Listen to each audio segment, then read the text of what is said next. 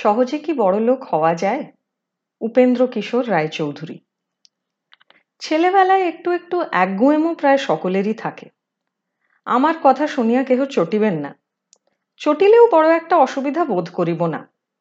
অনেকের অভ্যাস আছে, তাহারা খাঁটি কথা শুনিলে বিরক্ত হয়, কিন্তু কাহাকেও বিরক্ত করা আমার উদ্দেশ্য নহে। আমার নিজের দশা দেখিয়াই আমি উপরের কথাগুলিতে বিশ্বাস স্থাপন করিয়াছি। ছেলে মানুষের একটা রোগ আছে অনেক কাজ তাহারা আপনা আপনি করিয়া অন্য লোককে বিরক্ত করে। আবার যদি কেহ সেই কাজ তাহাদিগকে করিতে বলিল, অমনি সেই কাজের মিষ্টত্বটুকু তাহাদের নিকট হইতে চলিয়া যায়। দাদা প্রথম বই পড়িতে শিখিয়াছে, তার বইয়ে সুন্দর সুন্দর ছবি। পড়িবার সময় দাদা বই খুঁজিয়া পাইত না। আমার চোখ পড়িলেই আমি বইখানা হস্তে করিয়া কেহ খুঁজিয়া না পায় এমন কোনো জায়গায় যাইয়া বসিতাম। শেষে একদিন শুনিলাম এই বইখানা আমারও পড়িতে হইবে। আমার আনন্দের সীমা রহিল না। তখনই দৌড়িয়া যাইয়া সঙ্গীদের সকলকে খবরটা দিয়া আসিলাম। পরদিন মাস্টার আসিলেই বই হাতে করিয়া হাজির। মনে করিলাম, প্রথম ছবিটার কথা আজ হইবে। মাস্টার প্রথম ছবির পাতে একটু আসিলেনও না। ছবি শূন্য একটা পাতা উল্টাইয়া এ, বি, সি, ডি করিয়া কি বলিতে লাগিলেন? তখন হইতে আর সেই বই আমার ভালো লাগিল না। দাদা স্কুলে যাইবার সময় মাঝে মাঝে আমাকে সঙ্গে করিয়া নিয়া যাইত। দাদাদের মাস্টার বড় ভালো মানুষ। আমি মনে করিলাম, স্কুলের সকল মাস্টারই বুঝি এইরূপ। বাড়িতে তিন বছর থাকিয়া কয়েকখানা বই শেষ করিলাম। তাহার পর আমাকেও স্কুলে পাঠাইয়া দিল। কয়েক বছর বেশ চলিতে লাগিলাম, কিন্তু মাস্টারকে আর তত ভালো লাগে না। কবে বড় মানুষ হইয়া স্কুল ছাড়িয়া দিব, এই চিন্তাটা বড় বেশি মনে হইত। তখন তৃতীয় শ্রেণীতে পড়ি। ইংরাজি যে কয়েকখানা বই পড়িয়াছিলাম, তাহার একখানিতে এক সাহেবের কথা লেখা ছিল। তিনি বাড়ি ছাড়িয়া বিদেশে গিয়াছিলেন। সেখানে অনেক কষ্ট ভোগ করিয়া শেষটা অনেক টাকা করিয়াছিলেন। সাহেব যে বয়সে বাড়ি ছাড়িয়াছিলেন, মিলাইয়া দেখিলাম, আমারও এখন ঠিক সেই বয়স। তবে আর চাই কি। ক্লাসে সতীশের সঙ্গে আমার বড় ভাব। আমি সতীশের কাছে মনের কথাগুলি খুলিয়া বলিয়া ফেলিলাম। কথা শুনিয়া সতীশ যেন আর তার ছোট শরীরটির মধ্যে আটে না, তখনই সে লাফাইয়া উঠিল। বোধ হইল বাড়ি হইতে বিদেশে চলিয়া গেলেই বড়লোক হওয়া যাইবে। সতীশ বলিল, কালই চল। কাল চলাটা তত সহজ বোধ হইল না, কিন্তু বেশি দেরি করা হইবে না, সেটা ঠিক করা হইল। একদিন স্কুল হইতে ছুটি লইয়া বাড়ি আসিলাম। সতীশও আসিল। বাবা বাড়ি ছিলেন না। বাড়ির অন্যান্য লোকও চুপ করিয়া বিশ্রাম করিতেছিল। চুপি চুপি কয়েকখানা কাপড় দিয়ে একটা পুঁটলি বাঁধিলাম। তারপর বাবার বাক্স হইতে কতগুলি টাকা লইয়া দুজনে চোরের মতো বাড়ির বাহির হইলাম। পাছে কেহ আসিয়া ধরে, সেই ভয়ে দুজনে মাঝে মাঝে দৌড়াইতে লাগিলাম। এই রূপে সন্ধ্যা পর্যন্ত হাঁটিয়া এক বাড়িতে যাইয়া উঠিলাম। সেই বাড়ির কর্তা আমাদের অবস্থা দেখিয়া বড় দুঃখিত হইলেন। আমাদের সম্বন্ধে যা যা কথা সমস্ত জিজ্ঞাসা করিতে লাগিলেন, আমরা কোনো কথারই ঠিক উত্তর দিই নাই। স্থানে স্থানে দু একটি কথা গড়িয়া কহিতে হইল, তিনি আমাদের কথায় বুঝিয়া লইলেন যে আমরা দুজন পথ হারাইয়া ঘুরিতেছি। বলিলেন, কাল আমি একজন লোক দিয়া তোমাদের দুজনকে বাড়ি পাঠাইয়া দিব। খাইবার সময় ভদ্রলোকটি আমাদের সম্মুখে বসিয়া থাকিলেন। আমাদের আহার শেষ না হওয়া পর্যন্ত উঠিলেন না। একটি কুঠুরিতে আমাদের দুজনের ঘুমাইবার বন্দোবস্ত করিয়া দেওয়া হলো। সেখানে আর কেহ ঘুমাইতে আসিল না। আমি কিছু সুবিধা বোধ করিলাম। ভাবিলাম, কর্তা যাহা বলিলেন, তাহা কাজে করিলে আর বড় লোক হওয়া হইবে না। সুতরাং কেহ জাগিবার পূর্বে কর্তাকে ধন্যবাদ না দিয়া চলিয়া যাওয়া ঠিক হইল। সতীশকে ডাকিলাম। সতীশ সতীশ। সতীশ কথা কয় না। সতীশের চোখে জল পড়িতেছে। কর্তার কথায় সতীশের মন ফিরিয়া গেল নাকি? বাস্তবিকতায় অনেক পীড়াপিড়ি করার পর বলিল, আমি তোমার সঙ্গে যাইব না। আপনারা কি মনে করিতেছেন? সতীশের কথা শুনিয়া আমার মনের ভাব কি প্রকার হইল? বড়লোক হওয়ার ইচ্ছাটা আমার এত বেশি হইয়াছিল যে বাড়ি ছাড়িয়া অবধি আমার বোধ হইতেছিল যেন বড়লোকের কাছাকাছি একটা কিছু হইয়াছি। সতীশকে আমি কাপুরুষ মনে করিতে লাগিলাম। সতীশের মা বাপ আছে, আমারও মা বাপ আছে। প্রভেদ এই যে আমি স্বার্থপর, সতীশ তাহা নহে। সতীশের মনে যে সকল চিন্তা উঠিতেছিল, আমার অন্তঃকরণে তাহা স্থান পাইল না। আমি সতীশের অবস্থা বুঝিতে পারিলাম না। মা বাপের মনে কষ্ট দেওয়া আমার ইচ্ছা ছিল না। কিন্তু নিজের কথা লইয়া এত ব্যস্ত ছিলাম যে তাহাদের কথা ভাবিবার অবসরই পাই নাই। নানা চিন্তার মধ্যে ঘুম আসিল।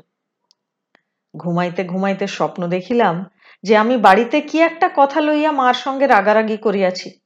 মা কত সাধিতেছে। আমার ভ্রুক্ষেপ নাই। রাগ যেন ক্রমেই বাড়িতেছে।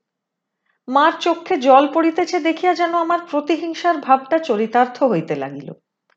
আমি দাঁত খিঁচাইয়া মাকে বিদ্রুপ করিতে লাগিলাম। মা আমার হাত ধরিতে আসিলেন। আমি পাশের একটা গাছে উঠিতে চেষ্টা করিলাম।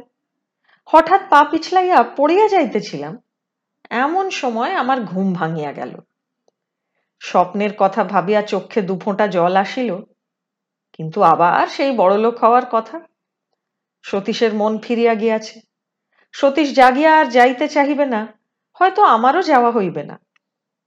রাত হয়তো আর বেশি নাই, এই বেলা সতীশকে না বলিয়া যাওয়াই ভালো। আমি আস্তে আস্তে উঠিলাম। আমার কাপড় আর টাকাগুলি লইয়া বাহির হইলাম। রাত্রি তখনও অনেক ছিল, কিন্তু আমার বোধ হইতে লাগিল যেন এই ভোর হইয়া আসিতেছে। একটা বড় রাস্তা ধরিয়া চলিলাম। অনেকক্ষণ হাঁটিলাম, কিন্তু রাত ফুরায় না। রাস্তাটা একটা বড় নদীর ধারে যাইয়া শেষ হইয়াছে।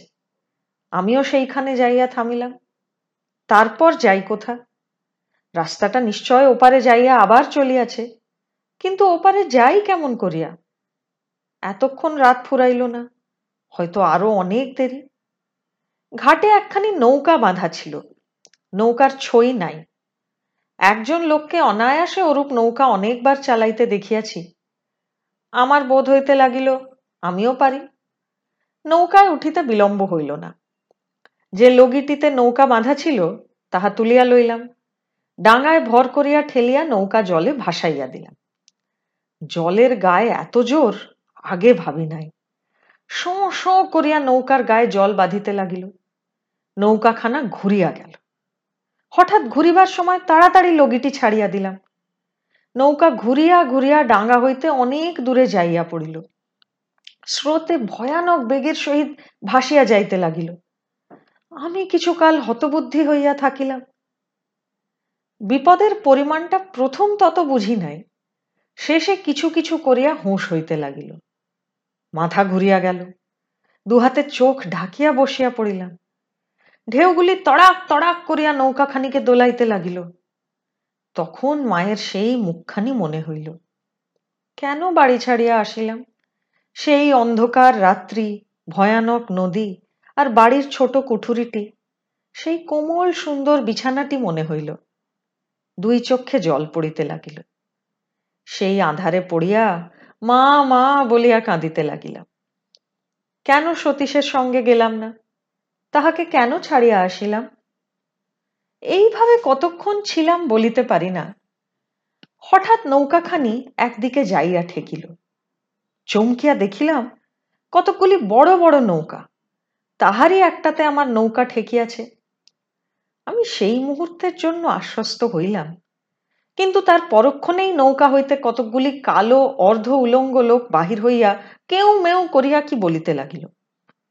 আমি বুঝিতে পারিলাম আমাকে গালি দিতেছে, তাহারা আমার কথা বুঝিল বলিয়া বোধ হইল না। আরও বেশি গালাগালি দিতে লাগিল। ক্রমে অন্যান্য নৌকার লোক আসিয়া গোলমালে যোগ দিল। আমার কথা শুনিয়া সকলেই এই লোকগুলিকে গালি দিতে লাগিল। একটি ভদ্রলোক সেখানে ছিলেন। তিনি দয়া করিয়া আমাকে তাহার নৌকায় লইয়া গেলেন। নিজ হাতে আমার পুঁটলিটি যত্ন সহকারে এক কোণে রাখিয়া দিলেন। তারপর আমাকে বলিলেন, আমি কা যাইতেছি। তোমার আপত্তি না থাকিলে আমার সঙ্গে যাইতে পারো। আমার বাড়িতে কোনো ক্লেশ হইবে না। আমি তাহার সঙ্গেই চলিলাম। কা ছোট একটি শহরের মতো। অনেক লোক। বড় লোকও অনেকগুলি আছেন। আমি যাহার সঙ্গে গিয়াছিলাম, তাহাকে এখানে কালিদাসবাবু বলিব। তিনিও একজন বড় লোক। এইসব দেখিয়া শুনিয়া আমার পুরাতন রোগ আবার দেখা দিল। আমি ভাবিতে লাগিলাম, এখানে থাকিয়া বড় লোক হওয়া যায় কি? যায় বই কি? না হইলে ইহারা এত গাড়ি চড়ে কি করিয়া? বোধ হইল যেন কালিদাসবাবুর বাড়িতে থাকিয়া থাকিয়া হঠাৎ একদিন বড় লোক হইয়া যাইব।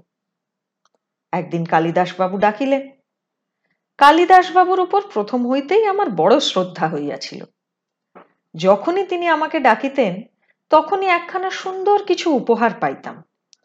আমার বয়সের অনেকেই এখন ভালো কাজ করিতেছেন, কিন্তু আমার যেন তখনও শিশু ভাবটা যায় নাই। কালিদাসবাবুও তাহা বেশ বুঝিতেন। যাহা হোক আমি কালিদাসবাবুর নিকট যাইয়া দাঁড়াইলাম। তিনি আমার নাম ধরিয়া বলিলেন, গিরিশ, এখানে তোমার কেমন লাগে? দিব্যি? বটে, তা এখান থেকে তোমার আর কোথাও যেতে ইচ্ছে হয় না। কোথায় যাব? এখানেই থাকব। তা বেশ। বলিয়া কালিদাসবাবু কপাল হইতে চশমা নামাইয়া ছাপার কাগজ পড়িতে লাগিলেন। কাগজ, কাগজের প্রথম পাতে একটি ছবি আমার সেই সাহেব। আমি একটু আশ্চর্য হইলাম। অনেক দিন পরে কোনো পরিচিত বন্ধুর সাক্ষাৎ পাইলে যেরূপ হয়, আমারও সেই রূপ হইল। একটি ছোট কথা আমার মুখ দিয়া বাহির হইল। আমি বলিয়া উঠিলাম, আরে! কালিদাসবাবু কাগজ নামাইয়া আমার মুখের দিকে চাহিলেন। তাহার অর্থ? ব্যাপারখানা কি? আমি বলিলাম, আগে এই ছবিতে ইনি একজন বড় লোক ছিলেন। তোমারও বড় লোক হতে ইচ্ছে হয়, না? আমি ভাবিলাম, এই বুঝি? হঠাৎ প্রশ্ন ক্ষমাতে থতমত খাইয়া বলিলাম বড় লোক কি সবাই হয়? হয় বই কি? ইচ্ছে করলে তুমিও হতে পারো। আমি পারি? অবশ্যই। কাল থেকে তোমাকে স্কুলে পাঠিয়ে দেব ভেবেছি। লেখাপড়া না শিখলে বড়লোক হওয়া যায় না। তাই তোমাকে ডেকেছিলাম। কেমন? আমার বাতাসের ঘর ভাঙিয়া গেল। যার চোটে বাড়ি ছাড়া সেই আপদ আমি কোনো কথা কহিলাম না। কালিদাসবাবু এতে সন্দেহ করেন নাই, সুতরাং কিছু বলিলেন না। এরূপ কথাবার্তা কালিদাসবাবুতে আর আমাতে অনেক দিন হইত। তিনি আমার অবস্থার কথা জিজ্ঞাসা করিতেন, সেই রাত্রিতে নৌকায় কেমন করিয়া আসিলে? বাড়ি কোথা? মা বাপ নাই? ইত্যাদি। আমি প্রায়ই চুপ করিয়া থাকিতাম। কালিদাসবাবুর ইচ্ছা ছিল সুযোগ পাইলেই আমাকে বাড়ি পাঠাইয়া দিবেন। কিন্তু এসব সম্বন্ধে কোনো খবরই আমি তাহাকে দিতে চাহিতাম না। তখন তিনি সেসব বিষয়ে ক্ষান্ত হইয়া সেখানেই আমাকে লেখাপড়া শিখাইবার মনস্থ করিলেন। স্কুলে যাইয়া অবধি আমার আর মনে শান্তি ছিল না। কয়েকদিন কোনো মতে কাটাইলাম, কিন্তু শেষটা অসহ্য হইয়া উঠিল। কালিদাসবাবুর বাড়িতে থাকা হইবে না কিন্তু হঠাৎ যাই কোথায়? গেলেও আর এবার হাঁটিয়া যাওয়া হইবে না। কা হইতে দুখানা স্টিমার ধুতে যাতায়াত করিত। সপ্তাহে দুদিন স্টিমার চলে। ধু যাইতে তিন দিন লাগে। হিন্দুরা এই তিন দিনের চিড়ে পুঁটলি বাঁধিয়া লইয়া জাহাজে উঠে। ভোরবেলা জাহাজ ছাড়ে। একদিন নদীর ধারে বেড়াইতে যাইয়া দেখি একখানা স্টিমার এইমাত্র ঘাটে আসিয়া থামিল। পরের দিন ভোরে চলিয়া যাইবে। হঠাৎ স্টিমারে উঠিয়া ধু চলিয়া যাইতে আমার বড় ইচ্ছা হইতে লাগিল। বাড়ি আসিয়া কেহ না দেখে এমন ভাবে আমার কাপড় চোপড় সব একত্র জড়ো করিলাম। কালিদাসবাবুর বাড়ি আসিবার কালে সঙ্গে করিয়া যে টাকা আনিয়াছিলাম, তাহার একটিও ব্যয় হয় নাই। কালিদাসবাবুও মাঝে মাঝে আমার ইচ্ছামতো খরচ করিবার জন্য দু একটি টাকা দিতেন। আমি সমস্তই সঞ্চয় করিতাম। শুনিয়াছিলাম বড় লোকেরা সহজে টাকা খরচ করিতে চাহে না। যাত্রার উপযোগী সকল জিনিস প্রস্তুত রাখিয়া ঘুমাইলাম। মনে একটা চিন্তা থাকিলে সহজে ঘুম হয় না। ঘুম হইলেও শীঘ্রই ভাঙিয়া যায়। আমারও তাই হলো। বড় কামরার ঘড়িতে চারটা বাজিল, আমি অমনি উঠিলাম। সঙ্গে পুঁটুলিটি। পুঁটুলিতে কয়েকখানা কাপড়, একজোড়া চটি জুতো, নগদ কিছু টাকা। কালিদাসবাবু মাঝে মাঝে যে উপহার দিতেন সেগুলি, কয়েকখানা ছবি একটা বড় ছুরি আর আমার স্কুলের পুস্তকগুলি। পুস্তকগুলি কেন সঙ্গে লইলাম ঠিক বলিতে পারি না। তবে কালিদাসবাবু বলিয়াছিলেন, লেখাপড়া না শিখলে বড়লোক হওয়া যায় না। তাহাতেই মনে কেমন একটা ভয় রহিয়া গিয়াছিল। এই রূপ সাজসজ্জা করিয়া, ছাতাটি হাতে করিয়া, বিছানার চাদরখানা পুঁটুলির উপর জড়াইয়া আসতে বাহির হইলাম। স্টিমার ঘাটে আসিতে অধিকক্ষণ লাগিল না। সেখানেই মুদির দোকান আছে। সেই দোকান হইতে ছিঁড়ে কিনিয়া বিছানার চাদরের এক কোণে বাঁধিয়া লইয়া, জাহাজের একজন লোক আমাকে একটা জায়গা দেখাইয়া দিল। আমি সেইখানে যাইয়া বসিলাম। জাহাজে বিশেষ কিছু ঘটনা হইল না। তবে সঙ্গে যে টাকা আনিয়াছিলাম, তাহা প্রায় শেষ হইয়া আসিল। নিয়মিত সময় জাহাজ ধু পৌঁছিল। রামলোচনবাবু আমাদের অধিকার লোক। তিনি ধুতে থাকেন। সেখানকার একজন নামজাদা উকিল। আমি ভাবিলাম দেশের একজন লোক। তার কাছে গেলে তিনি অবশ্যই কিছু খাতির করিবেন। জাহাজ হইতে তীরে উঠিয়াই তাহার কথা জিজ্ঞাসা করিলাম। একটি ভদ্রলোক তাহার বাড়ি দেখাইয়া দিলেন। আমি আস্তে আস্তে বাড়ির একজন চাকরের মতো লোককে যাইয়া জিজ্ঞাসা করিলাম রামলোচন বাবুর এই বাড়ি? সে লোকটা আমার কথার উত্তর দেওয়া দূরে থাকুক, আমার দিকে একবার ফিরিয়াও চাইল না। মুখ বিকৃত করিয়া একটা বড় ঘরে চলিয়া গেল। অগত্যা আমি অন্য লোকের আশ্রয় গ্রহণ করিলাম। সে যাহা বলিল তাহাতে জানিলাম, আমি যাহাকে রামলোচন বাবুর চাকর মনে করিয়াছিলাম তিনি রামলোচন বাবু তাই অত রাগ। আমি ভয়ে ভয়ে রামলোচন বাবুর ঘরের দরজায় দাঁড়াইলাম। তিনি একটা তাকিয়া ঠেস দিয়া বসিয়া রহিয়াছেন। অত কালো আমি আর দেখি নাই। মোটা বেশি নন, কিন্তু প্রায় বুকের উপর কাপড় পরেন। গোপগুলি সোজা সোজা চুল অধিকাংশ পাকিয়া গিয়াছে। কানে একটা কলম, হাঁটুর উপর পর্যন্ত কাপড় টানিয়া বসিয়াছেন। উরুদেশের উপর একটা লম্বা খাতা রাখিয়া তাহাই দেখিতেছেন আর মাঝে মাঝে কাহার উদ্দেশ্যে মুখ বাঁকাইতেছেন। তাকিয়ার একটা অংশ কলম মুছিবার স্থান বলিয়া বোধ হইল।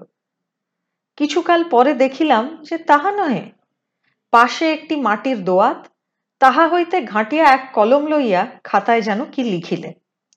তারপর কলমটি মাথায় চুলে ঘষিয়া কানে বসাইয়া হাতের দুটি আঙুল তাকিয়ার এই স্থানটিতে পুঁছিলেন।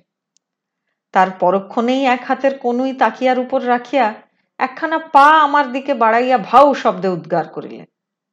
শেষটা আমার দিকে মুখ তুলিয়া চাহিলেন। প্রথম প্রশ্ন হিন্দি ভাষায় হইল, তাহার পর বাংলা। কি চাই? আগে আমি অনেক দূর থেকে এসেছি। আমিও অনেক দূর থেকে এসেছি। আমার নিবাস সু আমারও নিবাস সু তারপর, মহাশয় যদি মহাশয় যদি কিঞ্চিত সাহায্য, দক্ষিণ হস্তের ব্যাপার আমার কাছে নাই। হিয়াসে চলে যাও। আমি আর এক মুহূর্তও সেখানে বিলম্ব করিলাম না। কোথা যাইব ঠিক নাই, কিন্তু রামলোচন বাবুর বাড়িতে আর পদার্পণ করা হইবে না। রাস্তায় বাহির হইয়া একজনের কাছে জিজ্ঞাসা করিলাম, তিনি বলিলেন যে কোনো মুদিকে পয়সা দিলেই থাকবার জায়গা আর খেতে দেবে। মুদির দোকান খুঁজিয়া লওয়া কঠিন বোধ হইল না। দুদিন মুদির দোকানে খাইলাম, কিন্তু এরূপভাবে খাইলে বেশি দিন পয়সায় কুলাইবে না, এই চিন্তায় রাত্রিতে ঘুম হয় না। একদিন প্রাতঃকালে উঠিয়া মুদির পয়সা হিসাব করিয়া দিলাম। তারপর পুঁটুলিটি হাতে করিয়া বাহির হইলাম।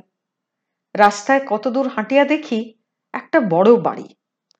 এ বাড়ির কর্তা রামলোচন বাবুর মতো নাও হইতে পারেন। আস্তে আস্তে বৈঠকখানার দিকে গিয়া দেখিলাম কর্তা বসিয়া আছেন। আর ইয়ার গোছের একটা অভ্যাগত লোক তাহার সহিত কথা কহিতেছেন। আমি দাঁড়াইবা মাত্রই কর্তা জিজ্ঞাসা করিলেন, তুমি কে বাপু? আমি আমি পথিক, কষ্টে পড়েছি। ইয়ার, বড় খিদে পেয়েছে বুঝি? আমি কোনো উত্তর করিলাম না। ইয়ার বাবু উত্তর দিকে আঙুল নির্দেশ করিয়া চোখ বড় করিয়া মাথা নাড়িয়া বলিতে লাগিলেন, হোটেল আছে, হোটেল। বাবুর চিলোক দিব্যি রাঁধে, রোজ পাঁচ টাকাতেই চলে। আমি নিরাশ হইয়া বাবুর দিকে তাকাইলাম। বাবু ইয়ারের উপর অত্যন্ত রাগ করিয়া বলিলেন, নিজের বাড়িতে একটি লোককে খেতে দিতে পারো না, আবার অন্য লোকের বাড়ি এসে চাষামো করো, আর আমার বাড়ি এসো না। বলা বাহুল্য বাবুর উপর আমার ভক্তি, শ্রদ্ধা, ভালোবাসা, সম্মান ইত্যাদি যত হইতে পারে, সব কটা জন্মিয়া গেল। বাবু আমাকে বলিলেন, তোমার অন্য কোনরূপ কষ্ট না হলে আমার বাড়িতে তোমার থাকবার জায়গা আর খাবার বন্দোবস্ত হতে পারে। আগে আমি অমনি থাকতে চাইনে আপনার কিছু কাজ করে দেব, তার পরিবর্তে যদি কিছু খাবার দেন, তাহলে ভালো হয়। উত্তম। তুমি ইংরাজি লিখতে পারো? কিছু কিছু ইংরাজি পড়েছিলাম বটে, কিন্তু ভালো লেখাপড়া জানি না। কতদূর পড়েছ? আমি বলিলাম, বেশ, তাতেই হবে। আমি বাবুর বাড়ি রহিলাম। কাজের মধ্যে এই বাবুর চিঠিপত্র সব একটা নকল করিয়া রাখিতে হবে এখানে থাকিয়া মাঝে মাঝে বাড়ির কথা ভাবিতাম।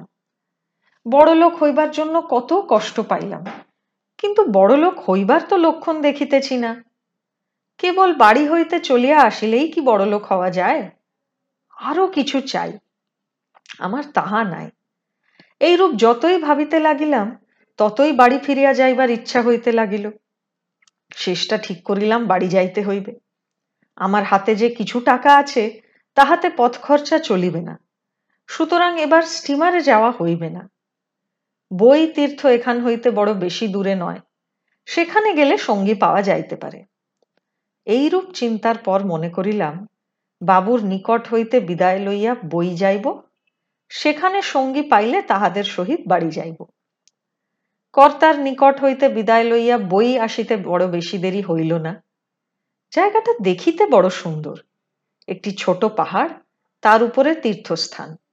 পাথরের গায়ে সিঁড়ি কাটা আছে। সেই সিঁড়ি দিয়া উপরে উঠিতে হয়। অনেকগুলি সিঁড়ি। উঠিতে অনেকক্ষণ লাগে। আমি উঠিতে উঠিতে তিনবার বিশ্রাম করিলাম। প্রথমেই যাহাকে দেখিলাম, তাহার নিকট জিজ্ঞাসা করিলাম, যাত্রীরা কোথায় থাকে? সে বলিল, যাত্রীদের থাকিবার ভালো জায়গা নাই, প্রায় সকলেই পাণ্ডাদের বাড়িতে থাকে। উপরে যে দেব মন্দির, সেই মন্দিরের পুরোহিতদের নাম পাণ্ডা। পাণ্ডা খুঁজিতে অধিকক্ষণ ঘুরিতে হইল না। প্রথমে যে পাণ্ডা আমাকে দেখিল, সেই হাত ধরিয়া আমাকে তাহার বাড়ি লইয়া গেল। পাণ্ডার বাড়ি দুদিন থাকিয়াই বুঝিতে পারিলাম যে বিষয়টা তত সুবিধাজনক নহে। আমি যে সময় গিয়েছি, সে সময় যাত্রীরা প্রায়ই আসে না। সঙ্গী পাইতে হইলে আরও তিন মাস অপেক্ষা করিতে হইবে। তিন মাসের তো কথাই নাই। পাণ্ডা মহাশয় যেরূপ করিলেন, তাহাতে তৃতীয় দিনেই আমাকে পৃষ্ঠভঙ্গ দিতে হইল। তৃতীয় দিন সকালে পাণ্ডা আসিয়া বলিলেন, দেখিবি, চল। আমি চলিলাম। অনেক জিনিস দেখা হইল। শেষে এক জায়গায় গেলাম, সেটি একটি বড় মন্দির। মধ্যে গহ্বর, গহ্বরের নিচে ছোট এক ঝর্ণার মতো। পাণ্ডা বলিল, এখানে পূজা করিতে হইবে। কত লাগিবে তাহারও হিসাব দেওয়া হইল। আমি দেখিলাম, তাহলে আমার বাড়ি যাওয়া হয় না। আমি বলিলাম, আমি ছেলে মানুষ, পূজা কি করিব? পাণ্ডা চটিয়া গেল। সেদিন হইতে আর আমাকে তাহার বাড়িতে জায়গা দিল না। অগত্যা আমার সেখান হইতে প্রস্থান করিতে হইল। কিছু দূর গেলেই কতকগুলি ছোট ছোট ছেলে আসিয়া পয়সা পয়সা করিয়া আমাকে ঘিরিয়া ধরিল। আমি কোনো মতেই পয়সা দিতে চাহিলাম না। তাহারা খেপিল। কেহ গাল দেয়, কেহ কাপড় ধরিয়া টানে, কেহ দূর হইতে ছোট ছোট ঢিল ছুঁড়িয়া ফেলে। আমার মাথা গরম হইয়া গেল। কাছে একখানা ছোট কাঠ পড়িয়াছিল। রাগের চটে তাহাই হাতে করিয়া লইয়া ছেলেগুলোকে তাড়া করিলাম। মুহূর্তের মধ্যে সকলে অদৃশ্য হইল। আমার যেন ভূত ছাড়িল। সেখান হইতে ঊর্ধ্বশ্বাসে দৌড়িয়া পাহাড়ের প্রায় অর্ধেক পথ আসিয়া পড়িলাম। তখন মনে হইল, জুতা জোড়াটি ফেলিয়া আসিয়াছি। কিন্তু ইহার পূর্বের পঁচিশ মিনিটের মধ্যে পাহাড় সম্বন্ধে যেটুকু জ্ঞান লাভ করিয়াছিলাম, তাহাতে মনে ভয়ানক আতঙ্ক উপস্থিত হইতে লাগিল। আমি জুতার আশা পরিত্যাগ করিলাম। চলিবার সময় সর্বদাই চটি জোড়াটি পুঁটুলিতে বাঁধিয়া লইয়া যাইতাম। এখানে তাহাই খুঁজিয়া লইলাম। পাহাড়ের নিচে নামিতে অনেক বেলা হইল। একটু একটু করিয়া ক্ষুধা বাড়িতে লাগিল। কোনো দোকানে যাইতে হইলে অন্তত এক প্রহর চলিতে হইবে। সেই রোদে আর এক ঘণ্টা চলাই অসম্ভব বোধ হইতে লাগিল। পথের ধারে দু একটি গাছ দেখিলেই ইচ্ছা হইতেছিল যে সেইখানেই শুইয়া পড়ি। কিন্তু একদিকে তৃষ্ণায় গলা শুকাইয়া যাইতেছে এবং অন্যদিকে ক্ষুধায় পেট জ্বলিতেছে। কি করিব কিছু ঠিক করিতে না পারিয়া পথের ধারে একটি বাড়ি খুঁজিয়া লইলাম। বাড়িতে উঠিয়া একটা বড় ঘরে গেলাম। সেখানে দুটি ছেলে বসিয়াছিল আমি তাহাদের নিকট আমার ক্ষুধার কথা জানাইলাম। তাহারা তুই তুই করিয়া আমার কথার উত্তর দিতে লাগিল। একজন বলিল, বাঙালি লোক চোর আর খ্রিস্টান। বাঙালি লোককে কিছু দিব না। আমি ভদ্রলোক ব্রাহ্মণ, চোর নই। যা তুই এখান থেকে। সিআরআইপি ক্রিপ ডিএএসএইচ ড্যাশ আমার তখন ঠাট্টার মেজাজ ছিল না। তথাপি এরপর আর হাসি থামাইতে পারিলাম না। তখন তাহাদের ধরনের কথা কহিতে লাগিলাম। ওর মানে কি হলো? ও ইংরাজি, Ram is ill, I will not let him run in the sun. Bengali লোক চোর। যা তুই এখান থেকে। তোরা স্কুলে পড়িস? এবার যেন তাহারা কিছু ভয় পাইল। বলিল, আমাদের মাস্টার বড় বই পড়ে। তোমাদের মাস্টারের চাইতে আমি কি কম একটা কিছু? এই দেখো তো। আমার পুঁটুলিতে যে বইগুলি ছিল, তাহার মধ্যে ল্যাম্প স্টেলসও ছিল। সেইখানে এখন বাহির করিলাম। এই বেলা একটু পরিবর্তন দেখা গেল। তাহাদের মুখভঙ্গিতে বুঝা গেল যেন তাহারা মনে করিয়া লইয়াছে যে আমি একটা কিছু হইব। একজন মাথা চুলকাইতে চুলকাইতে উঠিয়া গেল। যে রহিয়া গেল, আমি তাহাকে আশ্বস্ত করিয়া তাহার সহিত আলাপ পরিচয়ের চেষ্টা করিতে লাগিলাম। তাহার কথায় বুঝা গেল যে তাহারা দু ভাই, সে ছোট। বাবা নাই, মা আছেন, স্কুলে পড়ে, টাকা আছে, চাকর চাকরানি আছে। বলা বাহুল্য, সে বাড়িতে তখনকার জন্য আমার বিশ্রামের সংস্থান হইল। আমার জন্য একটি ছোট ঘর নির্দিষ্ট করা হইল। আমি তাহাতে যাইয়া বসিলাম। তখন সকলের খাওয়া হইয়া গিয়াছে। সুতরাং নূতন আহারের আয়োজন করা হইল। একজন আসিয়া আমাকে স্নান করিতে বলিল, আমি কাছের একটা পুকুর হইতে স্নান করিয়া আসিলাম। আসিয়া দেখিলাম যে জল খাবারের জন্য কতগুলি ভিজানো চাল আর কিছু সন্দেশ লইয়া বড় ছেলেটি আমার ঘরে বসিয়া আছে। চালগুলি ভিজিয়া ঠিক ভাতের মতো হইয়াছে। সেখানে খাবার সময় এইরূপ চাল অনেককে খাইতে দেখিয়াছি। আমি খাইতে বসিলাম। ছেলেটি আমার কাছে বসিয়া রহিল। তাহার ভাবভঙ্গিতে বোধ হইতে লাগিল যেন কিছু বলিতে আসিয়াছে। কিছুকাল পরেই সে আমার গায়ে মাথায় হাত বুলাইতে লাগিল। আমি কিছু চমৎকৃত হইয়া তাহার দিকে চাহিলাম। সে বলিল, মা বলে দিয়েছেন আপনি ব্রাহ্মণ। আপনি সাপ দিলে আমার অনিষ্ট হবে।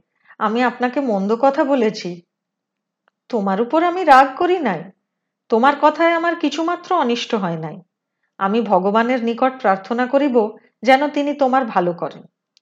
তাহাকে বুঝানো কিছু কষ্টকর বোধ হইল, কিন্তু শেষটা সে যেন সুখী হইল এবং বলিল, তবে যাই, মার কাছে বলিগে বেলা প্রায় শেষ হইয়া আসিলে সেই ছেলে দুটির নিকট বিদায় লইয়া বাহির হইলাম।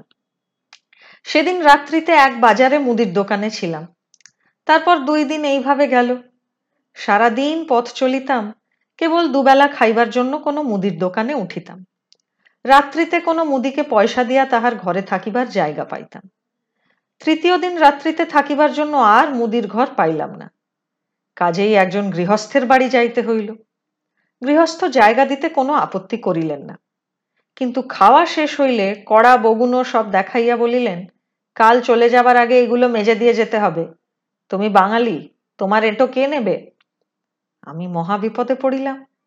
বলিলাম, ওগুলো আমি ছুঁই নাই। তবে আমি যা যা ছুঁয়েছি সেগুলো দাও, এখনই মেজে দিচ্ছি। একখানা থালা আর একটি বগুনো, বগুনোতে ডাল ছিল, আমার ঘাড়ে চাপিল। তিনি বাড়ির কাছে একটা পুকুর দেখাইয়া দিলেন। আমি তথায় যাইয়া সমস্ত পরিষ্কার করিয়া আসিলাম। প্রায় অর্ধ ঘণ্টা সময় লাগিল। পরিশ্রমের পর সুনিদ্রা হইল। পরদিন গৃহস্থ ডাকিয়া ঘুম ভাঙাইলেন। উঠিয়া দেখি সূর্য উঠিয়াছে। তাড়াতাড়ি পুঁটলি হাতে করিয়া বাহির হইলাম। গৃহস্থের নিকট বিদায় লইবার সময় ফা যাইবার পথ জিজ্ঞাসা করিলাম। তিনি বলিলেন, একটা বড় মাঠ, তারপর একটা পাহাড়, তারপর ফা। একই পথ, ভুল হবার জো নাই। কিছু দূর হাঁটিয়াই একটা মাঠে আসিলাম। সেখানে পথিক দিগের জন্য একটি ঘর আছে। তথায় একজনার সহিত সাক্ষাৎ হইল। তাহার সঙ্গে একটা ঘোড়া। সে আমাকে দেখিয়াই বলিল, বেশ, চল, একজন সঙ্গীর জন্য বসিয়াছিলাম। আমি জিজ্ঞাসা করিলাম, সঙ্গীর প্রয়োজন কি? সে বলিল, তুমি আর কখনো এখানে চলো নাই, একা গেলে খেয়ে ফেলবে। আমার ভয় হইল।